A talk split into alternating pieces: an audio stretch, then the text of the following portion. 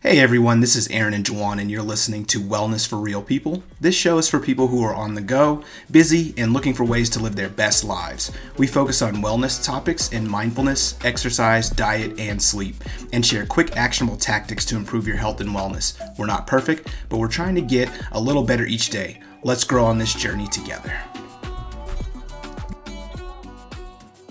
Hey everybody, welcome back to another episode of Wellness for Real People. Really excited to share with you today. My name's Juwan. My co-host today is my brother Aaron, brother from another mother. We're not biological brothers, but it's all the same. Yeah, it's awesome.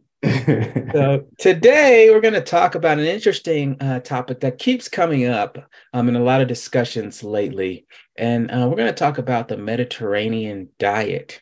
There's a lot of discussion about it around, just how helpful it can be for people with certain health conditions. And just even if you don't have any certain health conditions, there's been a lot of talk and research around, how this diet can help you maintain a healthy lifestyle and live longer. And so we're going to take a look at some research from Harvard Health. And we're going to talk a little bit about, what is the Mediterranean diet exactly, and kind of how it works, a few interesting points about the diet, and then some research to back up some studies that talk about some of the benefits that folks have found from adopting this diet. So let's dive into it. I guess before we get going, Aaron, kind of just your initial thoughts on the Mediterranean diet and kind of what you've heard so far, or what you're interested in, discussing or learning more about it. Yeah, no. So it's like you said, a lot of people are talking about it. It's been around, it's not something that's brand new, but I think it's something that we've talked about a lot in this show around kind of just the diet portion of the meds cycle of kind of what we're looking at for this podcast. And I see it as a natural extension of kind of the things that we're already trying to do, but maybe it's just being a little bit more deliberate and focused about, the diet and approach. And we'll dive into the research and some of the details there, but it's typically the things that you would expect that are going to be good for you, fruits, vegetables, beans, legumes, healthy fats, healthy oils, fish, chicken, in moderation, of course, and then avoiding red meat. Right. Those are all the pillars of a good, healthy diet. But I think this one's a little bit more intentional and really looking at, some of the other parts. We'll get into it. I don't want to jump too far ahead, but, it's always talking about like water and diet or physical activity and all that stuff. So we'll get into it. But yeah. Cool. No, great segue. So, kind of as you mentioned, there are different versions of the Mediterranean diet. So I think it's important to note that, there's little sub branches of it. But, ultimately, it's more of an eating pattern than like a strictly regimented diet plan. And it's based on emphasizing certain foods that are, typically eaten in the dietary traditions of, Greece, Southern Italy, during the mid 20th century. And interesting thing that the article is saying that, around that time, these countries displayed low rates of chronic disease and higher than average adult life expectancy, despite having limited access to healthcare. And so it's believed that their diet, mainly, as you mentioned, fruits and vegetables, beans, nuts, whole grains, fish, olive oil, small amounts of dairy and red wine contributed to these health benefits. And so like you also mentioned, right, it's not just the diet, it's a really holistic approach to things. And so it's also important to highlight that daily exercise and beneficial social impacts of eating meals together was really, really important, right? That, as humans, we're social creatures. And so, having that tight-knit social community, I think, makes a big difference as well in terms of just, our happiness and longevity and life expectancy. So let's talk a little bit about kind of specifically how it works, and then, dive into a few interesting points about the diet. So, it's primarily a plant-based eating plan. It includes, as mentioned, a daily intake of whole grains, olive oil, fruits, vegetables, beans, other legumes, nuts, herbs, and spices. Other foods like animal proteins are typically eaten in smaller quantities, which is something I find quite interesting. You know, growing up in the States, you know, we typically build our plate with the meat, with the animal protein first, and then maybe a little veggies here, and then lots of starches and grains. Well, I just think about like our culture was like heavy on like barbecue and the grilling, and usually that's going to be, you know, beef, steak, pork, all of those like heavy and huge portions of those meats. And so it's like a kind of a completely different shift in that sense. Yeah. Mm-hmm, mm-hmm. Yeah. So it's really interesting. And, you know, so they're saying, you know, those animal proteins, they do eat them. You know, people with the Mediterranean diet do eat animal protein, but it's just in smaller quantities, and really the preferred, you know, protein being fish and seafood. You know, it doesn't really specify specific portions or sizes or amounts of food. It's up to the individual to decide exactly how much, you know, food to eat at each meal. And it kind of varies based on, you know, your physical activity and your body size. So I think that's really, really important. It's not necessarily just a one size fits all approach. So a few interesting points that I wanted to talk with you about today, Aaron. You know, they talked about, you know, in this eating plan, some things that make it unique. It's an emphasis on healthy fats, right? And so olive oil is recommended as, you know, the primary added fat, replacing other oils and fats like butter or margarine, and other foods containing naturally healthy fats are highlighted, such as avocados or nuts or oily fish like salmon and sardines. So I thought that was, you know, really, really interesting. We hear a lot of time. I hear a lot about, you know, which oils to use and which you're cooking and preparation. So many, olive oil versus, you know, avocado oil versus canola oil, coconut oil, and who knows, right? There's so many different types. Yeah, yeah. So there's a lot to it, but you know, they seem to emphasize, you know, olive oil specifically for this Mediterranean diet. As mentioned a little bit earlier, you know, choosing fish as the preferred animal protein at least twice weekly, and then other animal proteins like, you know, poultry, eggs, dairy, you know, cheese or yogurt, eating smaller portions daily or just a few times a week. Red meat. So we talked about this a little bit earlier, right? So you don't necessarily have to completely eliminate it, but it's really kind of being, you know, really diligent about it. So only a few times a month, right? And I kind of like that idea or approach, right? Because I don't know, I feel a little bit weird when we start talking about completely eliminating certain things. Because it just feels, you know, it's hard to do that, right? And it's really restrictive and hard to maintain that over a really long period of time. So I like the idea that, you know, you can indulge a little bit in the red meat, but just not doing it like every single day, and just having a little more balance to it. So what are your thoughts there? Yeah, exactly. I think that's the main key is you're not completely eliminating it. And it almost makes it a treat at that point. And it's like, hey, maybe we're going out to a really nice restaurant. I'm going to get a nice cut of steak, you know, like a filet mignon or something really nice.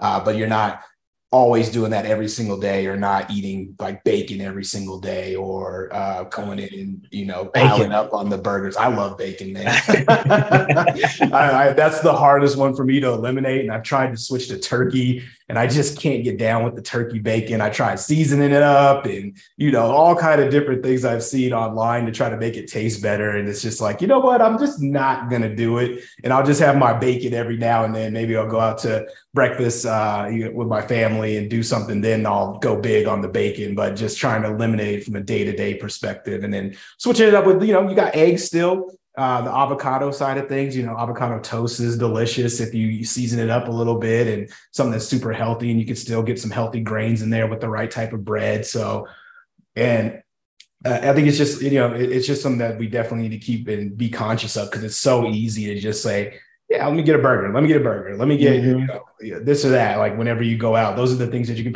find pretty much anywhere, or toppings on pizzas, things like that, where it's just like quick and easy to say, yeah, load it up with the meat lovers, and it's all like sausage and pepperoni and all these other bad meats. So yeah, man, it's just something to just be really aware of and think about. And I think for the, like you said, where the region this came from, it's just kind of the things that naturally occurred in their region and just the way life was back then, where you had to walk and be a little bit more physical. And we've taken this shift to a more sedentary lifestyle, and a lifestyle where it's so easy to get whatever you want without leaving your house, that, you know, we're not active, we're not physical, and we're ordering, you know, delivery on a daily basis, and things are just coming to your house. And it's usually probably a burger or something, you know, quick and easy to get, but it's not going to be necessarily always good for you. So yeah, I definitely called that out and saw that in the article.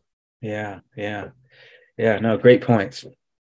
In terms of the beverage side of things, hydration, they say, you know, choosing water as the main daily, you know, beverage, but allowing for a moderate intake of wine with meals, you know, 1 to 2 glasses a day for men and 1 glass a day for women.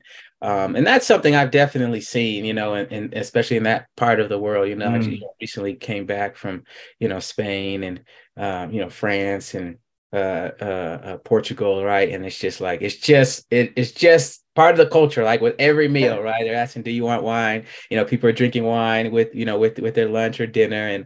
And you know, I thought it's a really different approach than I think, you know, a lot of times we grow up with here in our drinking culture, where, you know, we tend to be drinking a lot more beer or hard alcohol, you know, and so I just thought that was interesting too. And, you know, oftentimes, you know, you drink a glass of wine, you know, as a social thing, right? It's, you're getting together with the family or friends, right? And you have a little glass together, right? And so that I think it all ties in together, kind of, you know, with the diet and thing, right? Like we talk about the diet, the exercise, but also that social component that's really, really important. Yeah. Those type social relationships. So. Yeah. And I think it's a great thing too, in terms of just, you know, decompressing and kind of relaxing at the end of the day. It's like you said, it's about moderation. You're just doing that 1 glass at the end of the day. I remember reading Tim Ferriss. That was kind of one of his things. Like at the end of the day, he would pick up a book and have a glass of wine, and it helped him kind of relax and ease into like kind of the evening, and help him get ready for sleep, and kind of just taking his mind away from all the troubles of the day. And so I think about those other cultures, and I have to think like that social component, but then actually, you know, the drinking of the wine and all of that coming together is just helping you to relax and to de-stress. And that as we've seen in other articles that we research, reducing those stress levels is going to increase the longevity of your life, and then impacts all the other things, your sleep, your ability to exercise and focus and do all these other things. So yeah, it's, you know, it's one of those things where it's like, yeah, the wine's probably not making you necessarily that much healthier, but it's just like part of the culture, part of the way to help manage the stress, and then just, you know, one way that you can still treat yourself to some extent. Yeah. Great. So let's talk a little bit about, you know, the research that supports, you know, adopting the Mediterranean diet, and then we'll kind of close it out from there. But I thought there were a couple of studies I wanted to highlight. One point they mentioned was that, you know, the Mediterranean diet has been shown through research to be effective in reducing the risk of cardiovascular diseases and overall mortality. So they talked about a study of nearly 26,000 women found that those who followed this type of diet had a 25% less risk of developing cardiovascular disease over the course of 12 years.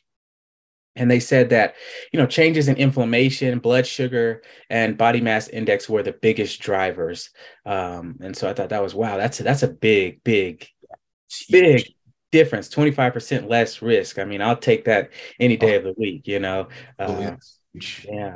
Yeah. So another quick study they mentioned is a primary prevention trial, including thousands of people with diabetes or other risk factors for heart disease, found that, you know, the Mediterranean diet supplemented with extra virgin olive oil or nuts without any fat or calorie restrictions actually reduced the rates of death from stroke by roughly 30%. And the risk of type 2 diabetes was also reduced in this trial.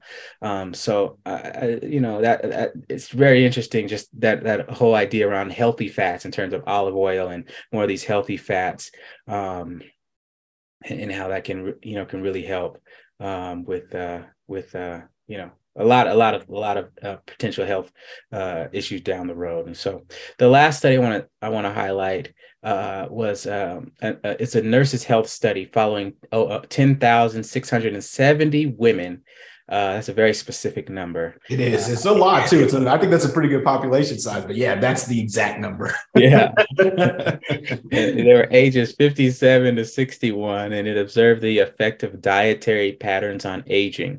They said healthy aging was defined as living to 70 years or more and having no chronic diseases like type 2 diabetes, kidney disease, lung disease, Parkinson's disease, cancer, etc., or major declines in mental health, cognition, and physical function. So it's not just enough to, be 70 years old, but also be 70 years old and really, healthy and vibrant and, feeling well. So the study found that women who followed the Mediterranean type eating pattern were 46% more likely to age healthfully.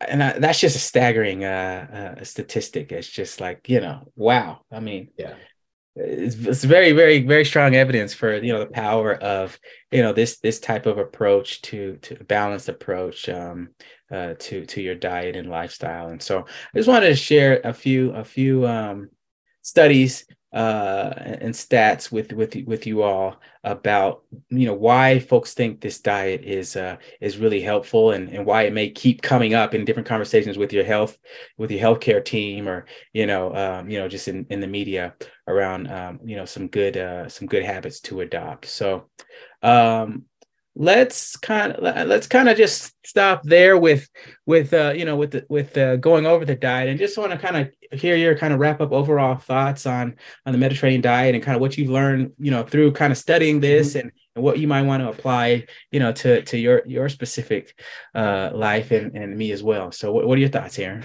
Yeah, I thought one of the big pieces too in reading the article was just, taking bits and pieces and trying to make it work for yourself. I think that's something that we do really well with our podcast and kind of the practices that we have, is where it's trying to find pieces of information that are consistent and then trying to apply them in ways that work for you, because it's not always possible to just dive in and take, everything on all at once and go all in on a certain plan or diet, but it's about trying to understand what works for you. I like that they talked about also the Mediterranean diet pyramid and how to create a balanced plate. I think that's something that I don't think about very often. It's like there's moments where I'm very intentional and trying to put something healthy in there, but it's not like this plan where you have a portion of your plate that's dedicated to greens, healthy proteins, a small amount of carbs, et cetera, et cetera. And I think that's a good way to think about things, because then you're not necessarily, I can only eat this, I can't eat that, but it's about control and portion size. And then after a while, it becomes a habit. And it's something that you can constantly think about when you're putting your plate together for dinner or for lunch. So I thought that was kind of one of my big takeaways, is being more thoughtful and aware of what's going on the plate. And then just feeling, overall positive about some of the choices and lifestyle changes I'm trying to make, and that they align with this diet. And the research shows that it definitely can help you live a longer, healthier life. So I thought that was positive.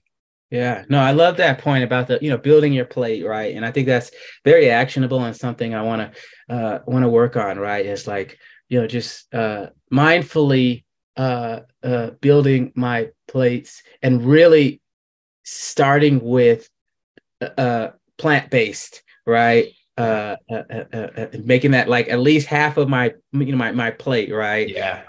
And just trying to be really diligent about that. And there's so many ways to do that, whether that's just adding in a salad, or some mixed greens, or broccoli, spinach, green beans. I mean, you go down the list, asparagus, right? Just being really mindful about loading up on those healthy greens, right? And then, like you said, having smaller portions of these other things, the fish or the chicken, or a little bit of red meat every couple times a month, right? And then those are healthier grains or carbs, and getting my fruits, making sure I get my fruits in there as well, as a part of the diet. So I think that's really great actionable tip to leave us on. And, ultimately hope that you all found this article, helpful, our discussion about it helpful. And we'll link to the article in the show notes. There's a lot more that we didn't get to cover.